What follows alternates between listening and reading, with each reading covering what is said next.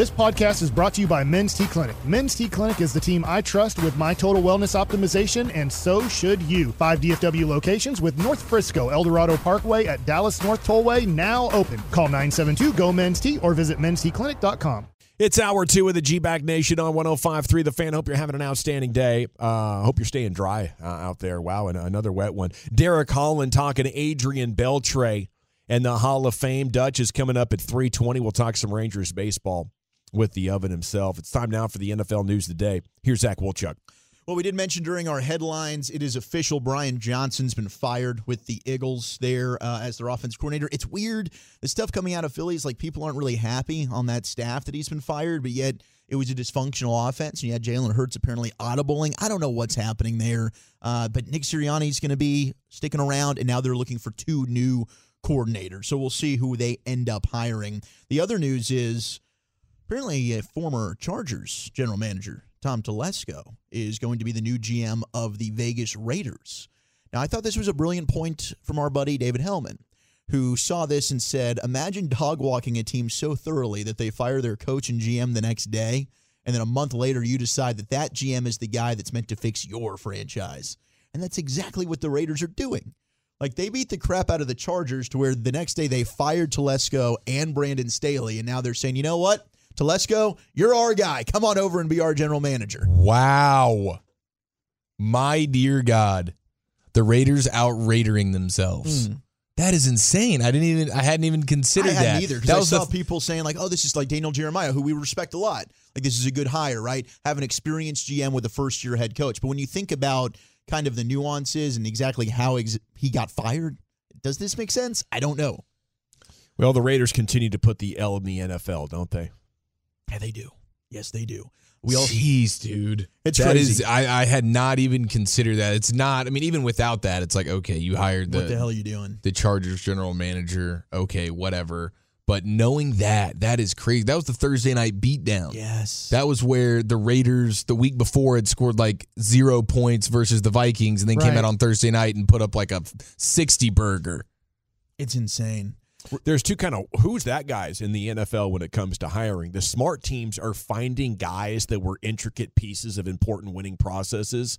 You know, the guys that are kind of like family run, they hire people they like. And you're like, how the hell is Mike Nolan back in the league as a DC? Mm. You know, it seems like the uh, Chargers though are getting very close to striking a deal with Jim Harbaugh to be their next head coach. That was Mike Garafolo reporting that.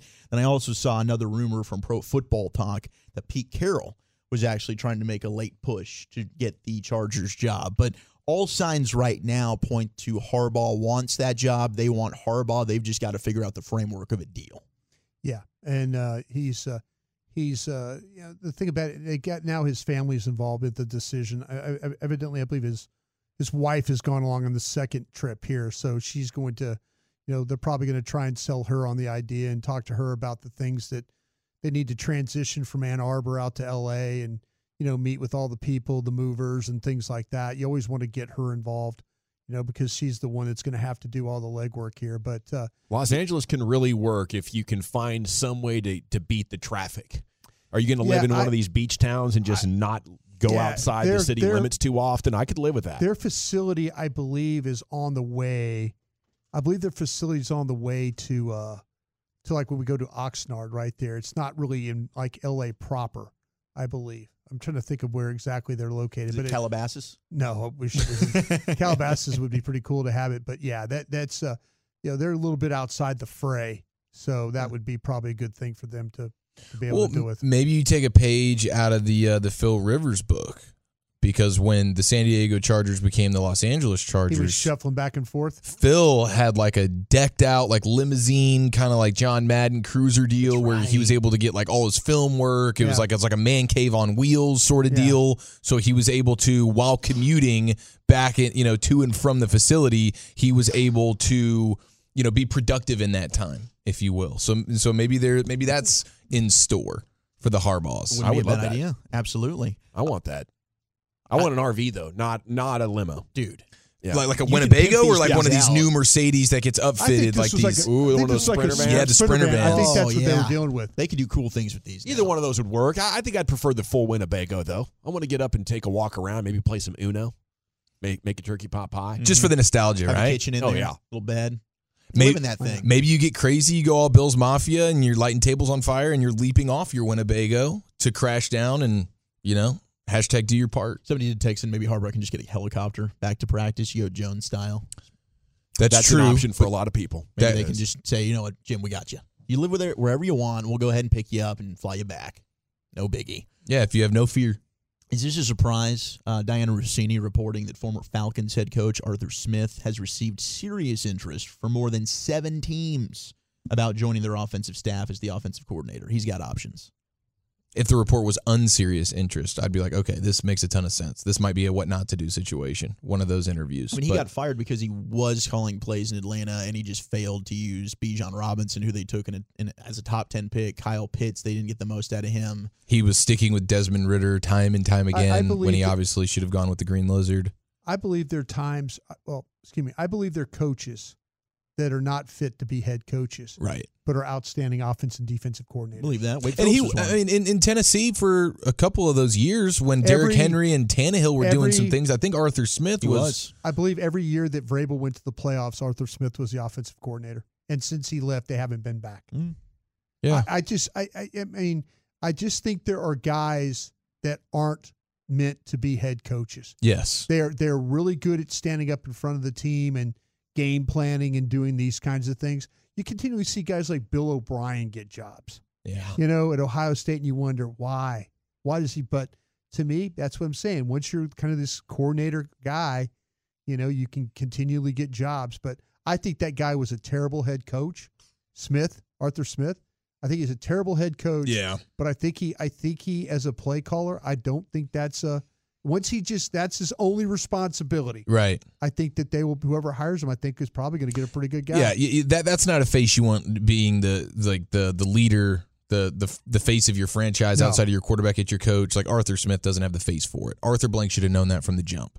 That's that's not the face you can have. That's he's not commanding a room. He's not galvanizing the troops. And that's okay? with or without the mustache, right? Yeah, that's with or without. 100%. Good clarification, Walchuck. what's- Either way, he doesn't have the face for it, but as a play caller, that's or the, the that's lip ferret, I should say. that's that's the wheelhouse. We're starting to hear that though that the people within the Atlanta organization want nothing to do with Belichick. Because they're trying to save their jobs. Wait, is it They wait, want is this exclusive? Because he's No, going I for the full that. sweep of Oh. all I, responsibilities. he is not going to let people in that building that don't know what the hell they're doing. Well, okay, Oh, well that no. means he can't let Joe Judge, Fat Patricia, and, and Josh McDaniels in there. No, that's yeah, and you know, and I, I I heard from a very a very good source that he knew if he came to Dallas, he couldn't have anything that you just said. Nice. You know that, that he knew that, and maybe he knows. You know, maybe that doesn't. Maybe that won't play in Atlanta. yeah, if I'm Atlanta, I'm negotiating back pretty strong. You Yeah. kind of need us. I don't see many people beating down the door for you. We're Yeah. going to go ahead and have our own front office, and we're going to hire an OC. And if that's good enough for you, I'd be happy to have Bill under those circumstances. Yeah. But if if if my team would hire Belichick and give him GM duties right now, I would be terrified. Yeah. There, there's, Miserable. There's there's teams there's teams that he that when he got out on the market, there were teams that were absolutely totally against him even coming in because Yeah. they knew what it would do to their personnel department. Yeah. Well, the other coach that's out there that is seeking, uh, or he's drawing interest, I should say, as an offensive coordinator is Chip Kelly. Chip Kelly, back in the NFL as an OC, failed as a head coach with the Eagles and the Niners. Also, did not. Did he get fired at UCLA? He did. He got fired at UCLA, or he's been When? at UCLA since 2018, 35 and 34, including a 25 and 13 mark in the past three When did he get fired? He just he just did. It was it was just this offseason, right? Yeah. He just got let go from UCLA. Oh wow! I'm sorry, I didn't know that. one. Maybe he's, uh, you know, looking to get back in the NFL ranks. I mean, I honestly thought that would work for him at UCLA. I'm surprised he didn't have more success, or he hasn't had more success. he had a quarterback that's a for six place. years. Oh, yeah, his quarterback just transferred too. The Yeah. freshman Dante Yeah, Moore. Yeah, Uh, but he had but deal. when he when he had DTR though, it was a good DTR was like six years. He had that guy. Yeah, DTR could play. Yeah, he did have him. Right. that I mean, final year was He was a six-year guy there. DTR. I think I'd be excited about Chip Kelly. He, um, and I was surprised he didn't have more success at UCLA, but his ability to run the football through spreading Yes. things out yes. was really revolutionary and smart. And Yes. attention to detail guy. You know, I in the right situation with the right quarterback, I think Chip Kelly could light up the NFL still. And he is still with UCLA, but teams are interested in Oh, okay. poaching him. Trying to hire him away. Yeah, because I think he's that he is. I think he might be like Borderline- last year kind of deal, like Mike McCarthy. Like, Yeah. dude, they're looking, they're looking elsewhere. Okay, so you you never see that. You never see like a guy that's currently employed. well with the head the head the head coach of of a college, decent but university. the writing seems to be on the wall. do they usually leave their head coach position to go be an OC Just hasn't worked there with in the Bruins. NFL? So I, mean, don't know. Uh, maybe he won't. I mean, maybe it'll take the right tell you what, situation. man, there's a lot of coaches in college football that are getting tired of this transfer portal and NIL and all that stuff. It, it's it's impossible. I talked to a guy last night at West Virginia that was telling me he goes it, the, the recruiting, the the whole thing with the portal. He goes, you just your your team is just constantly in flux. He goes, and you're constantly having to protect your players from being, you know. And he goes, we don't have we Mm. don't have the resources that everybody else has. And he goes, we're getting killed because of it. Getting I go, well, I go, well, is that a? He goes, he goes, it's not an excuse. It's just reality.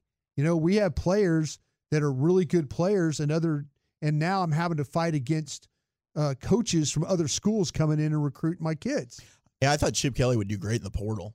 You know, you don't have to. The the knock on him has been recruiting recently. Yeah. I thought like in the portal he'll clean up there at UCLA, but who knows? We'll we'll see if he ends up UCLA is a hard leaving college. to get into. That's probably true too. If he ends up leaving college, going back to the NFL, or just stays there in. California. Now we've got Hall of Famer Ty Law was on the Dan Patrick show, and he was talking. Uh, he he kind of threw his his old teammate Mike Vrabel under the bus a little bit here, but drinking, boozing during Hmm. practice, Hmm. narc law. Let us know what's up. This is Tom. Did you ever have a sip of anything before you played a game, like uh, or halftime, like whiskey or?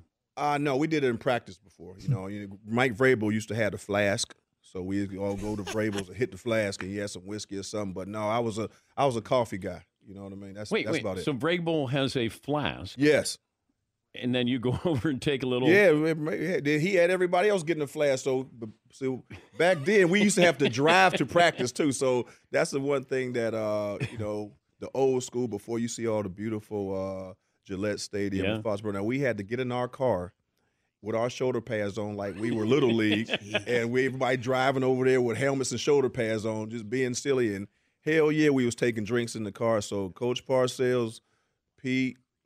Yeah, when we were over at the other practice facilities, it was going down on that little five minute drive, especially when it was cold outside. but never a game. Oh, never a game. Not not for me. I, I I've never uh, uh, drank before a game. I, I I couldn't trust it. I, I had to go out there and cover the fast guys, man. You can't go out there covering Marvin Harrison and. And Randy Moss, T.O. with alcohol in your system. I mean, I'd be on the wrong end of the highlights. just passing that whiskey flask around. And I get it, man. It's chilly out there in New England. They're practicing outside. Yeah, I think I, I there's definitely some positions I want some whiskey at though, if I could. Linebacker might be one. Yeah, I think linebacker. Cool with may- that. Maybe running back. You know, someone would really loosen you up. You'd be, yeah, I, I think you'd be feeling it. Yeah, yeah. If you're a, make, it, it'd make you better. It's not the first time we've heard this. I mean, this is just a practice. We know the Canes were popping some Hennessy shots before the game back in their heyday. That's true. That's true. Um, man, that is that is funny though. Vrabel with the flask. I mean, is this something that you're? Did he take a page out of somebody else's book? Man, From I, I've never been with. I've been with players like Favre, who were like really- opioid guys. Well, they were hung over, so they were kind of still drunk practicing. oh, okay. I would tell you the stories about McMahon and Peterson and those guys. Yeah. They, they, you know, we'd come in at four or five in the morning, and then they'd go practice at ten. So you knew they were still kind of drunk, Yeah. but never like drinking on the way to practice. As far as you know, Yeah. but it was a short walk. As far as you know, It's a walk from the, you know, we didn't have a long drive. it's a from- brisk walk with the flask. It almost sounded like some me Vrabel time. had one on the sideline or in his sock or something.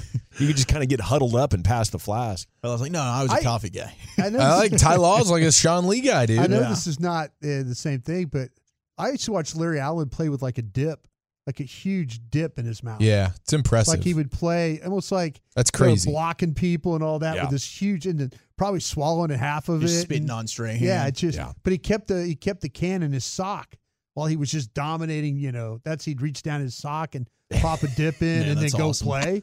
That's legendary yeah, right there. it's great. Last thing I might put a, li- a tiny little upper in while I was hooping back. But no, he had a monster Yeah, dip. yeah. like monster dip Yeah. in there, and he's Like blocking fills it, up half He's of all the man. and he's chewing. Yeah. The, he's he's and he's swallowing the the, the dip, and yeah, it's Wow. crazy. Yeah. Love it. Last uh, bit of NFL news of the day here: the Lions. Last time they won two playoff games in a postseason, 1957. What was the world like? Well, the inventions we had uh, bubble wrap, Hmm. sweet and low sweetener, and the Whopper was invented that year. To this point- winging a And, miss. and there we go. And I knew this was coming. You get the Whopper, which is a quality quality burger. Hey, maybe in 1957, no, no, no. it was. You're not going to crap on the Whopper on my on my. I don't need to. no, no, you're not. Going, a, it's no, crapping no, on no. itself Stop, enough. Stop. BK. 1957. It's been around, and you're crapping on it right yeah, quit crapping on it. It's not. I like what you're doing, Brian. Yeah, it's it's a quality crapping. burger. on it. Yeah. Cost of living: That's a- eggs, It's a quality bad take. 55 cents per dozen. Newspaper was 5 cents. Candy bar was 5 cents. Movie ticket at that time 62 cents. A house was between 10,000 to $20,000. A pound of white bread 19 cents. And if you wanted your half gallon of milk delivered, it was just 50 cents to do so. Those do are the so. days, man. Guy walking around with the glass bottles. Oh, so they didn't upcharge it like the door dashing and stuff No, like no, that, man, where you get gotta crushed tip at No, the they end. put it on. They, they put it on your doorstep. You grabbed it and you you went on with your life. Elvis was just crushing. Top movie was Jailhouse Rock featuring Elvis Presley. You also had The Bridge on the River Kwai. Oh, and that's a good Old one. Yeller. And then your top song was Like, All Sir- Shook Up by Sir- Elvis. Sir Alex Guinness, I think. Bridge over the Amazing. Why? Great year. What a time to be alive. Also, Steve Harvey was born that year. Right on. We'll check. Is this a new uh, new bit we're doing here?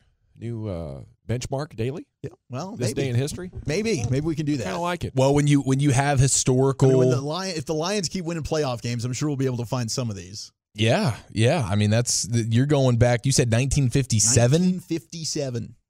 Jeez, man. Yeah, you got to honor something like that. When I it's when it's more than 50 years when it occurs, that feels like even more than a blue moon It's situation. amazing. Congratulations to the Lions. On a Lulu blue moon. Hey, speaking of things that haven't happened in a long time, Embiid last night with 70. That was just incredible. Was it Uh, the anniversary of Kobe going for 80 last I didn't night? hear that. I think Kobe, Kobe had Was it? 81. 81. yes. I think it was the anniversary. of that. Yesterday in Yeah. history. Yeah. Ninth player ever to reach 70 or more. It was a it was a big night in the association. I think that's about to go viral. Now these guys are watching that. They're like, "Watch what I do tonight, mom. This is going to be amazing." Look, okay, if the Spurs are in town, go for it. right? Derek Holland uh, talking Adrian Beltre in the Hall of Fame. Some Rangers offseason discussion with the oven coming up next. Welcome back. It is the G Bag Nation here on 105.3 The Fan. The greatest offseason in Texas Rangers history continues right here on your home of the World Series champs. As Adrian Beltre expected to be announced into the Hall of Fame tonight. His former teammate Derek Holland joining us. Uh, segments brought to you by the Frankels. Life's unpredictable. Accidents happen. Frankel and Frankel, the go-to attorneys for car and truck wrecks and DFW. If you or a loved one's been in an accident, contact Franklin Frankel for a free consultation, 214 or 817-333-3333. Go to truckwreck.com. And a good afternoon, Dutch. How the heck are you? I'm doing good. How are you guys doing? Oh, we're doing great. You know, just looking to reminisce about uh, about Adrian Beltre and talk about what's going on with you here now. When you were playing along with Adrian Beltre, did you know this dude's a Hall of Famer? Uh, I mean, I felt like he was somebody that could be. Um, you know, I was still new to the organization, or not the organization, but the big leagues, but still feeling out guys like him. Uh, you know, seeing what they're capable of. I've seen how good he performs. I know he had a couple of injuries, you know, that held him back in some of the seasons with Boston. So it was like this guy could be the potential to be a Hall of Famer, or he's going to be a guy that just, you know, might not be. He's going to be really, really good, but he's not going to be the guy that's a Hall of Famer. And turns out that dude was a Hall of Famer, no doubt about it. And he was amazing. I, I remember when he came over, I think I even had the opinion on the show like, you know, this guy's had a full career already, and we're paying him like he's in his prime. I was, you know, pleasantly surprised that he was able to continue to dominate well into his 30s. What was it like for for you guys in the clubhouse when such a, a significant figure uh, arrives? What were those those first impressions like for you? Man, it it just boosts the confidence of what's going on in the clubhouse. It makes you think, or makes you know that the owners are going out there getting guys. I mean, a great example, not to take anything away from Beltre right now, but look at what happened. The Rangers go out and they get Montgomery, they get Scherzer. You know, the the spirits lift even more when you get guys like Beltre's nature to come and join the team because you know what they can bring to the table. That's the main thing. Dutch, Dutch, you're, when that was really Michael Young's clubhouse, though, right? When uh, you know, and like it seemed like to me that he was taking a, you know, he was the leader in that place and all that. Was that a different fit for Beltre the way he came in and all that? How, did how did that dynamic work? Well, I mean, it was definitely Michael Young's clubhouse. He was El Capitan for sure. Um, but then you get a guy like Beltre who's also another guy that has those same leadership qualities. So it's like you got two captains in one in that clubhouse. He definitely took control over the Latin guys. Nothing against Michael Young, but you know maybe his Spanish is not that great to help out when it comes to helping those the Latin players. So that's where a guy like Beltre gets to step in, and being able to have more than one leader is huge. And that that clubhouse felt that presence every time with both guys in there. So we definitely had some great leadership qualities with guys like Beltre and, and Michael Young. How's your Spanish? Uh, it's uh, it's muy bueno. ah, there we go. What was the uh, relationship like getting to watch and, and, see Elvis and Adrian form such a unique and special bond, and then also pitching while they're just kind of goofing around behind you? I think, in my opinion, Elvis was a key helper in in keeping Beltre out there going and performing the way he is. You know, you get a young guy like him that's challenging him every day and pushing him. I think Elvis deserves a lot of credit too to help out with the longevity of, of Beltre. I mean, we know what he's capable of. We've seen what he can do and everything, but I think the goofiness and the looseness that Elvis brought to the table helped uh, create more energy with Beltre. And you know, it's kind of like getting in. You know, you have an old dog, and things aren't going well, and that dog could be closer to its time of of death. You know, the the young dog comes in and it gives that puppy or that that older dog that extra energy. So felt like that was one of the things that I I noticed with Beltre and Elvis is just the way that Beltre would try to keep up with what Elvis was doing, and it, it definitely kept him going. And I mean, having those two on the left side, there was nothing getting by them, but watching their personalities and how they play and perform, it was awesome. I mean, as a pitcher, they I knew anything was going to get taken care of on the left side, but at the same time, when a pop fly would go up and the cameraman can't even tell which guy to look at, that's that was the only thing that would make you question a little bit. Hey, Dutch. Okay, the rumor is that Beltre played without a cup. Is that lack of brains or really quick hands?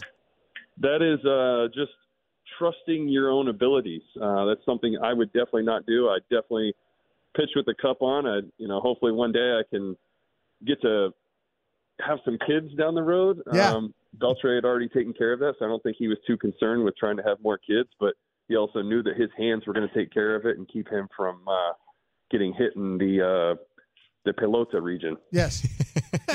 nice Spanish. There you go. Um, what what what made uh, what what made Adrian so good as a defensive player? And and what was it like knowing that a hard hit shot down that line, you know, as as compared to have another third baseman in the game? Man, he uh, what makes Beltre so good is he he trusted himself. He knew his range. He knew his limits. And if there was anything that was going to be going his way, he was definitely going to give you everything he had on every single play.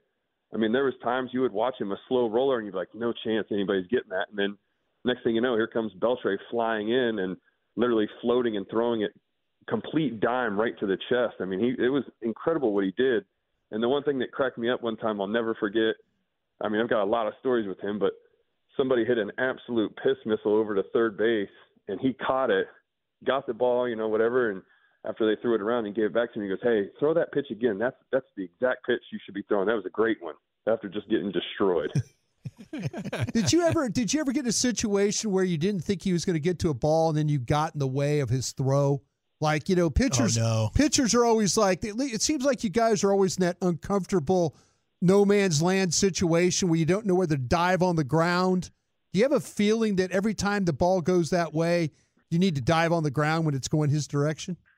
there'd be times where you'd have a bunt, you know, it could be a bunt play or something Yeah. along those lines, and uh, I'd be running down towards, uh, you know, to get the ball or whatever, but then I'd see him charging in hard. So my immediate reactions were as soon as I see him, just lay out. Yeah, lay for the out. ball. Yeah, yeah. That's all you can do. So I would just dive and hit the deck and make sure that one, I wasn't in his running path, or two, his throwing path, so I don't get a concussion. So once you got to know him and then you leave the Rangers and you got to face him, what was that experience like and what was the scouting report on him? Man, it, I've already faced him beforehand, so we'd already talked smack to each other before, and you know, going up against him, um, you know, you just want to kind of keep him off balance. That was my main thing. Is just I got to brush him off the plate. Don't let him get too comfortable. But man, we'd have some battles, but I'd constantly just be talking smack with him back and forth. it was just kind of how it goes. I mean, everybody that I've played with and, and then I end up playing against, you know, you get up to the batter's box and I'm literally talking to you as you're there, which catches a you know a few of the guys off guard because it's like this dude's literally talking to me right now and Yeah. he's supposed to be throwing strikes, and it was something that I liked because I knew.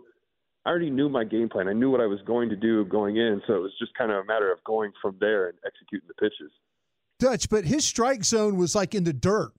Like he, you know, he'd like go to one knee and like cricket the Just ball out, out. yeah, out the outfield. Well, how do you pitch against a guy whose strike zone literally is on top of the plate? Well, I mean, that's the thing is you got to be very careful with him. He's it's kind of like facing Vladdy. Vladdy was the same way. Yeah, You know, if you threw anything down on the ground, he could get it. Same thing with with Beltran. He could literally golf, you know, a golf ball out. So I mean, you just got to make your pitches and not give him hopefully something that he can just tattoo. But on the other side of it, it's such a cool thing to sit and see. Like you were talking about, you see a guy swing and he drops down to a knee and it's a home run. Yeah. You know, he did that for us in, in the World Series, sure. which was pretty incredible. It's Derek Holland here with you on 105.3 The Fan talking about Adrian Beltre, who's going into the Hall of Fame tonight. You know, I remember him uh, hurting his back, and, and they needed him to play against the Blue Jays, and they didn't think he was going to play, and he did, and he gutted it out. But that's not his greatest gut out moment of all time. It is actually a no cup, you know, 09. Yeah, He he fields a ball that took a, a, a direct hop and crushed his right testicle. Oh, Beltre suffered a crushed testicle in 2009, a couple of years before he comes to the Rangers. Stayed in the game, scored the winning run in the 14th inning. what? Yeah. What was the toughest thing you've ever seen him do, Dutch?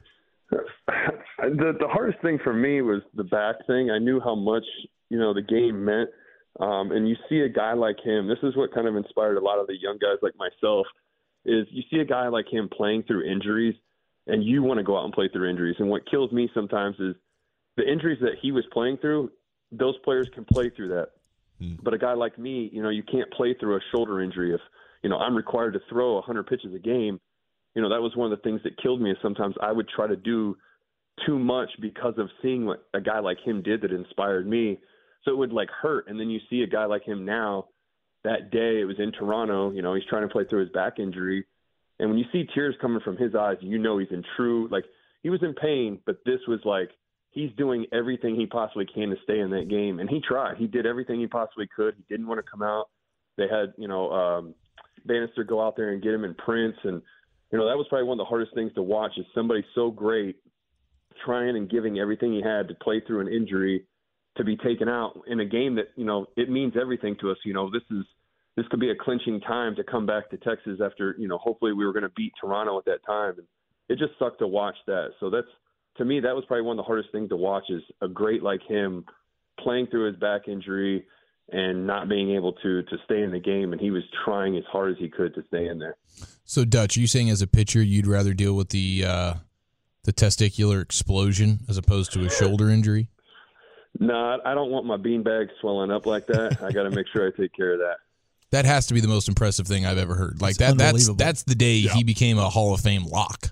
Like wait, we don't need to see anything else after that. Scored the You- winning run. You're a different breed. Yeah, head you're first slide. Oh, let's Oh, man. let, us get your bust ready, bro. That was that's I mean, incredible. he was he was definitely running the bases like he had elephantitis right there. So I, I mean, that's Yeah, a that's one to do. Yeah, that was heroic. How's your off season going after the Tommy John that interrupted your comeback last spring, Derek? Man, it's going good. I'm I'm anxious to see what's going to happen. I'm at 75 feet right now. Um, top speed is supposed to be 69 giggity. Uh, so we're trying to see what we can do there. Uh, we're going to see what the arm's made of. But at the end of the day, I'm I'm at the point to where, you know, if I come back, cool. Maybe I'll go over to Japan. Maybe I stay here.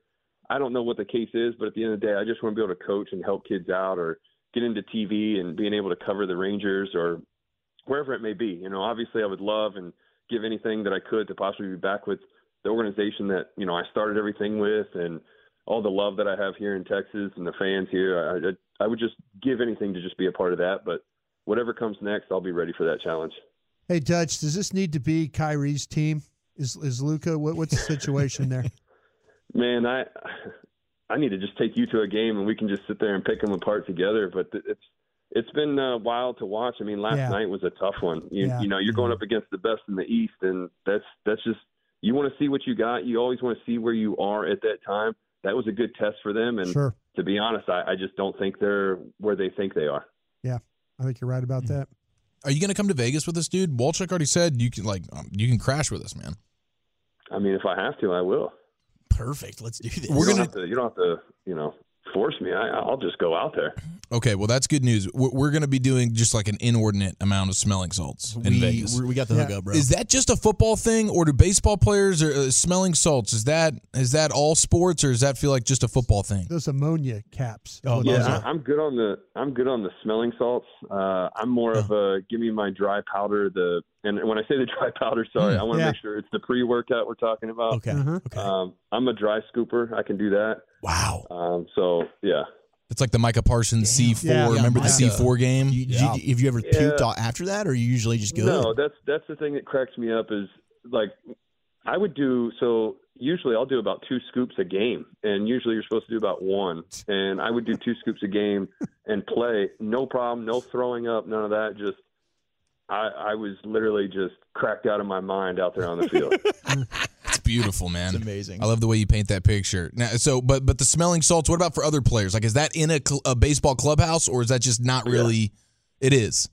yeah, you'd see some guys doing it in Okay. between, like you know, getting ready to go up for an at bat. Maybe they just kind of felt maybe a little drowsy or something. It's like, all right, let me just take this and.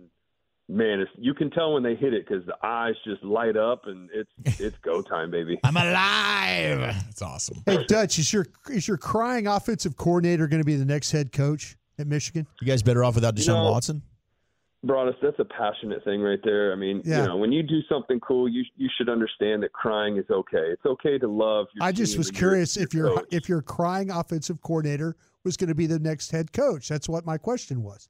No, I get that. I just wanted to point that out. And, you know, it doesn't matter who the next coach is. Ohio State still can't figure us out. We've already got a, a coach that's experienced. Ohio State beat Ryan Day. Yeah. Sorry about it. Yeah. Um, you know, help them stay 15 and 0, I think it is, whatever they did. I mean, Yeah. who cares? They're still winning. Yeah. Uh, so, yeah, I'm excited, but I don't know. I, I think uh, I heard you guys talking about it earlier as I was driving home. Yeah, I think Harbaugh's going to go to the Chargers for sure. Yeah, I do that would be I do too. 100% there. Yeah. Um, I would see maybe Mike Hart being the possible Michigan coach. Oh, the old Wow, running back. Okay, Yeah. Mike Hart. Yeah, a good player. Yeah, I saw him in oh, yes, person. he was. Appreciate you, Dutch. Uh, we got to run. En- enjoy uh, all the rest of this baseball off season. Maybe we'll see you in Vegas. Yes, sir. You guys don't have to run; just walk. It's okay. But thank you for having me as always. Cheers, buddy. There he goes, Derek Holland with you walk. here on your home of the World Series champion Texas Rangers. A two scoop guy. That's legendary, if you ask me. Sounds like taking your life into your own hands. I'd say so. He's a crazy But person. that's yeah, he is a crazy person. we got A lot uh, of fun though. the C note coming up at four o'clock. Cowboys news of the evening. A lot of recent headlines, but a rim session next, Chief. Yes, sir. The most uninspired 60 burger of all time next year in the nation. We have mock drafts. We have Peter King talking about the owner. C notes coming up at four o'clock. Chief with your rim session. Here we go, folks. We cut the lights out. We put the kids to bed. The G Bag Nation's going all 56 inches around that rim. It's always a special occasion when Broadus has a confused look on his face before we dive into a rim Did you sesh. say mock drafts? We do. Wow. Yeah. All right. Now, don't get all horny about giving us a five minute scouting report. We're going to talk opinions Okay. coming up at four. All right. But- Tune in for my Sorry. seven minute opinion on players. Yeah. There you Top go. of the hour. This is the horny segment. Fire and brimstone. This is this it. I'll tell you why you need this player, Oh Dawson. man. Thank listen, you. listen to me. Yeah. I think Walchuk's going to get us a couple of running backs, guys, and we're not going to have to spend a first or second round pick. I don't think so. Look at that. We're going to be so. okay, folks. We're going to be okay. Wow. And at some point today, we will unveil the details on the good news at running back. You don't have to overpay for one in free agency who's old and washed up, and uh, you don't have to draft one in the first or second round, even if that guy's a longhorn off an ACL. Man, I'm excited about that. Just But- give me above 5'11 and above 215 pounds. It'll be great. Man, we had so much you take a greatness. five nine two fifteen? I don't think so. Blake Corum, I'm No, out. my kid, my guy at Missouri. I think both. So five see his nine. 40 time. I got to watch him still. Both- Man, both, he my is- guys oh are my one's God. five ten. I think the other's five eleven. Brooks, Jonathan Brooks. I wish Jonathan. I like Brooks, Jonathan Brooks a lot. Yeah, didn't hurt his knee. I'm Just sorry. a Go ahead with the injury, Man. Go ahead with your basketball. Yeah, let's take. go Rim. Yeah. No, it's all good, Yeah. man. If you guys want to bring the running backs into the rim sesh too, then fine. Just completely disrespect everything I got going on here, man. Last night was pretty special in the association. Watching tape. Oh, what? You had, uh, unfortunately, of course, the uh, the Mavs lost to the Celtics. On the And- second night of a back to back, and Yeah. you had seven days rest. Well, the Celtics are they are legit. They are legit, even without Porzingis. And what Jaylen Brown and what Jayson Tatum were doing last night, and the disrespectful move, Jaylen Brown forcing Luka to touch earth at one point defensively, Well, that was ugly. I think Luka got a little upset. They played the replay of it in the in the arena. Yeah, and okay, I'm glad you said that because Tim Hardaway Jr. was was You said, "Why are we playing that S?" Yeah, like get that get that s off the screen, Yeah. kind of deal. And after the game, even Jaylen Brown, he, He didn't. was surprised. He was surprised. Uh, they they asked him about it, like, yeah, that you know they uh, they put the replay of your crossover. It was it was up on the jumbotron, even though it was a Mavs home game, and you're the road player who just did the disrespectful thing. Hmm. And he responded like, "Wait, they played it. They, They played, played it it. here." And then he says this. See if you guys agree with this one. Somebody needs to get fired if they did that. That's crazy. That's from an NBA player. I think there's a Well, lot. how does that happen in your home arena? about it Yeah. too. How does that happen in your home arena? Why why would somebody want to show up Luka in the home arena? Oh, Guy's got a bad attitude. He's a D word to everybody. I keep trying to tell people this. Guy is a D word to everybody. He needs to grow up. He's going to waste his talent being an a hole. Wow. How about that? The D in Doncic stands for D word. Yep. Well, Damn. uh, we had some we had some greatness last night. Doesn't Uh, like anybody. we uh we we got a couple of games that need to be addressed. I will just uh, announce the fact that Milwaukee has fired their coach, uh, Adrian Griffin, and it looks like Doc Rivers is going to be the next man there. Okay, that's like really the news of the day. But uh, last night we had a couple of things. So when you look at the sounds of the evening, I want to start in Charlotte, where it's the Hornets versus the Timberwolves. And I know Karl-Anthony Towns is the headliner, but we got to have a discussion about this Hornets broadcaster.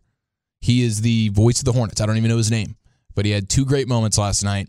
I believe this first clip is the greatest call of a free throw of all time. Like maybe one of the most boring things in all of sports is just a generic free throw situation. Listen to this Hornets broadcaster call this free throw. He's never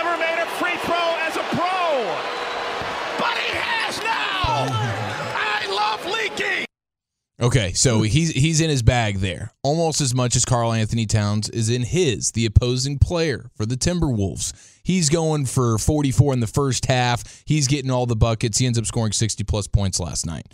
Uh, and at one point, he's uh, he's like in, on a heater in the second quarter, and he's just going back to back to back. And at one, here is one of those shots where it's Karl-Anthony Towns, big seven footer behind the three point line. He's pulling up for a shot, and the Hornets broadcaster, listen to him like you can hear the homer in his voice. 38? No! No! As Karl-Anthony Towns drops his 44th uh, first half point on the Hornets dome. Uh, but the best part to me about this game was afterwards. After you had Karl-Anthony Towns and the Timberwolves and and, and KAT scores 60 plus points, and of course the Timberwolves lose the basketball game, uh, which makes for an unhappy T Wolves head coach Chris Finch not happy with anything that took place tonight. I don't care if Karl-Anthony Towns scored all the points; he's not happy with his team. Did they disrespect the sport? Let's find out from Coach. It was an absolute disgusting performance of defense and immature bas- and basketball um, all the way through the game. So it really didn't slip away. It had been there from the jump. So this is what happens when you uh, have this type of approach. Obviously, we're going to try to feed a hot hand, look for a hot hand, but at some point, we got to get back to making the right play. We got to get back to doing the right. Got to get back to things, um, and um, you know, that's just uh, like I said. There's a lot of ways to be immature. There's always a lot of ways to be immature, um, and there was a lot of immature performances here throughout the the roster. We totally disrespected uh, the game ourselves, um, and we got exactly what we deserved. So. Chris, did did you also see? I mean, did it turn into Karl trying to hunt like a Absolutely. a, a big number? And, Yeah, I mean it was. I mean, but for a while, I mean, it was going. Um, but you know, down the stretch, we you got uh, you know kind of dried up for us. But um, yeah, so I mean, he was just so hot. I there's something weird going on here. I didn't watch the game. Um, you know, so He had the but opportunity, by the way, he way. had a very efficient 62 points. Yeah. If you want to talk about the other players, I'm going to leave Karl-Anthony Towns out of this. You you were 21 of 35, including 10 of 15 from downtown. Yes, keep shooting in the fourth. Hunt more looks. You're having the night of your life. Now, defensively, I don't know what the hell happened. 128 points giving Yeah. up guys. You know, let's go ahead and help out our our dudes. Uh, I don't know. That's maybe there's something uh, else that we're you know not privy to quite yet, Chief. Yeah, that's a good point. Uh, on the uh, on the other end of the spectrum, you had Joel Embiid going for seventy. What a night! Yeah. Versus Ooh. the Spurs. Before the game, Gregg Popovich was asked how the Spurs would be intending to guard Joel Embiid. Oh. His response was, "quote I don't think it matters what we do. I can give you some BS if you want, though." Uh, and then, of course, Joel Embiid went out and did what he did, and uh, it was certainly a special evening for him. And after last night, Joel Embiid is now averaging 36 points per game and shooting 54% from the field. And uh, since the merger, we've seen one season of a player uh, doing that, and that is Michael Jordan in 1987. Jordan. So uh, Joel Embiid getting it done in a huge way, and uh, his coach, I don't think, was as upset about his performance as as the T Wolves coach was. These selfish, immature guys going for 60 and 70. I mean, what do they think they are? The hot hand? it can be Nick Nurse. It can be uh, it Putting on a show for the crowd. What, you like that crowd cheering for you? Is that why you want to shoot again? You want to make them cheer? yeah. Very selfish. Uh, good news for Mavs fans. We mentioned earlier, but WFA is going to be carrying like ten of the Mavs uh, regular season games moving forward. So that's definitely a, uh, a local victory. And Kevin Durant had a buzzer beating uh, bucket last night. That was a swish Yeah. where he pump fakes and like while he's in the air, he pump fakes and then goes again. It was like a Yeah. double clutcher. Boom, swish, victory. So Get yourself in congrats to that him. goat conversation, KD. there you go, KD. Man, what a week he's having. Okay. C note Will the Cowboys consider these two extreme courses of action? We have mock drafts and what Peter King says about the owner and some more NBA chatter coming up to you at 440. I'll, I'll give you the top trade rumors involving your Mavericks right now. That's all coming up in the 4 o'clock hour here in the nation.